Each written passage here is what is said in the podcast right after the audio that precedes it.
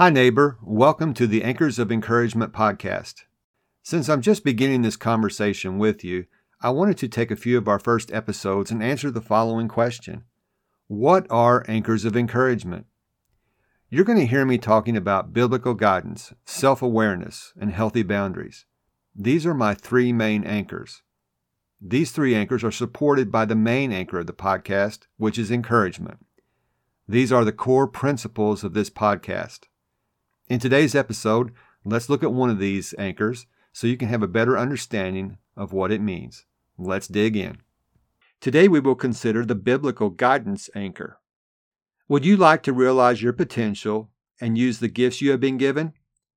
Then maybe it's time to ignore the critics.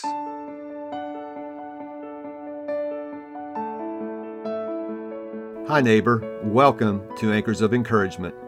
I'm Tim Maudlin, husband adoptive parent, Bible class teacher, and the persistent encourager. Did you finally realize your dream of having a family only to have your happily ever after turn into a nightmare? Have you ever been told you're failing your kids? Life can be tough.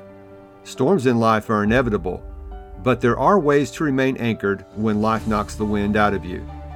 In Anchors of Encouragement, my mission is to throw adoptive parents a lifeline and be your anchor to teach you biblical solutions for modern day problems so that you can weather the storms of life too.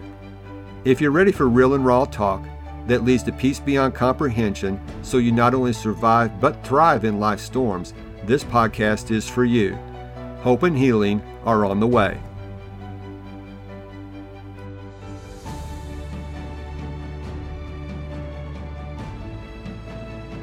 One of the mindset traps that prevents people from realizing their potential and using their gifts is listening to critics.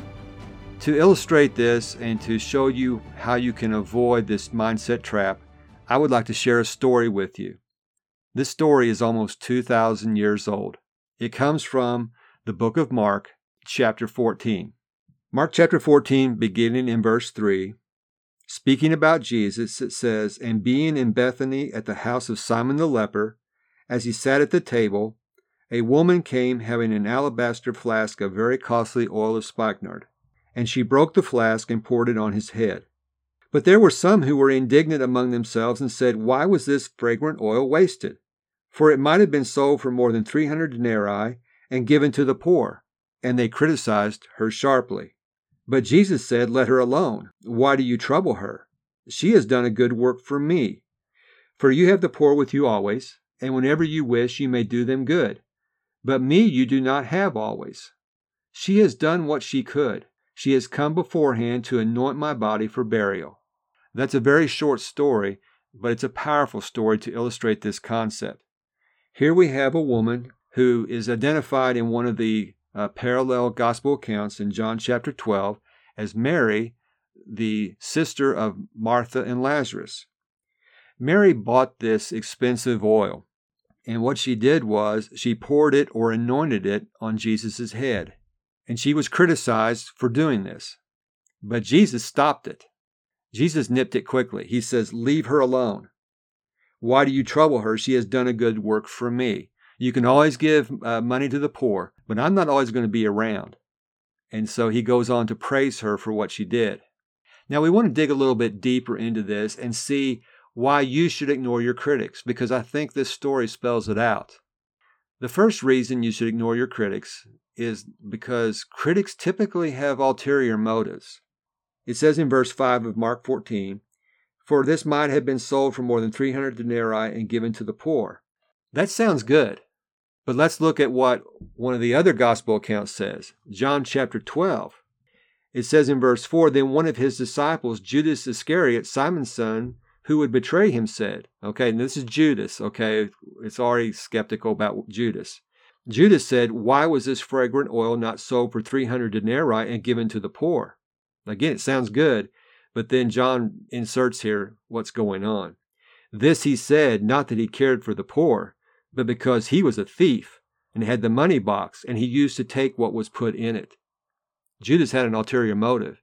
He wanted that uh, oil to be sold so he could keep the money and then he would steal. Critics are going to have an ulterior motive. It's typically not about you at all. It's something that they've got some weakness, some issue that they have. With Judas, it was greed. He was a thief. The second reason you should ignore your critics is that if you don't, you're being unfair to yourself and others by not using your unique gifts. Think about that.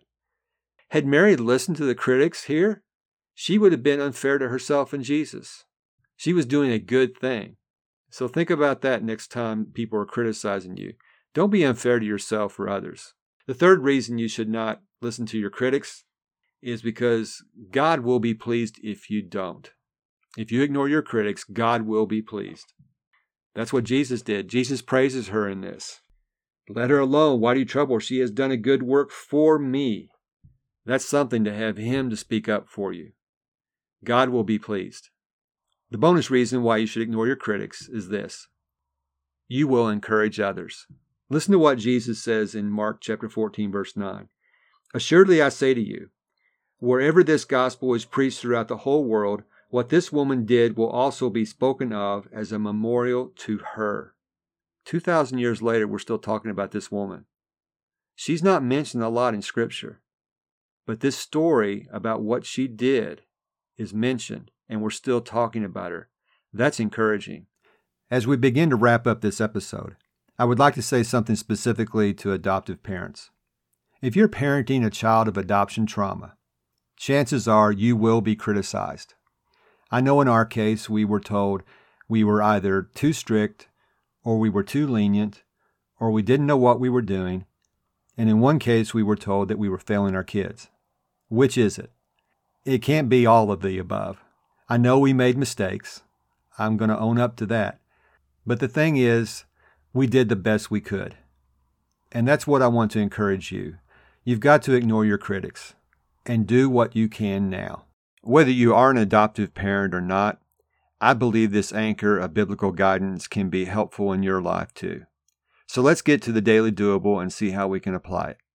It's simple today. Ignore your critics and get in the game of life. I've given you reasons why you should ignore the critics. Make sure you're doing that. Ignore them. Get in the game of life and do what you can. Here's a way you can start to identify how you can uh, use your gifts. With pen to paper, write down things you're good at. Now, if you're having trouble thinking of things you're good at, ask a friend.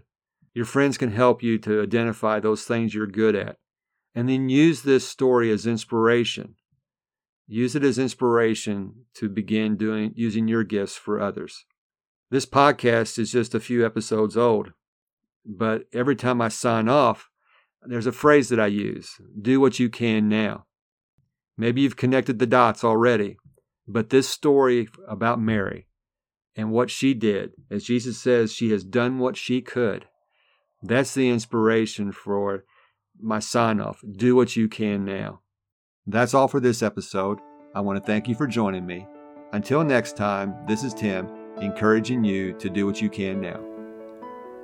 If this podcast has given you the courage and confidence to face storms in your life, the number one way you can thank me is to leave a written review on Apple Podcasts.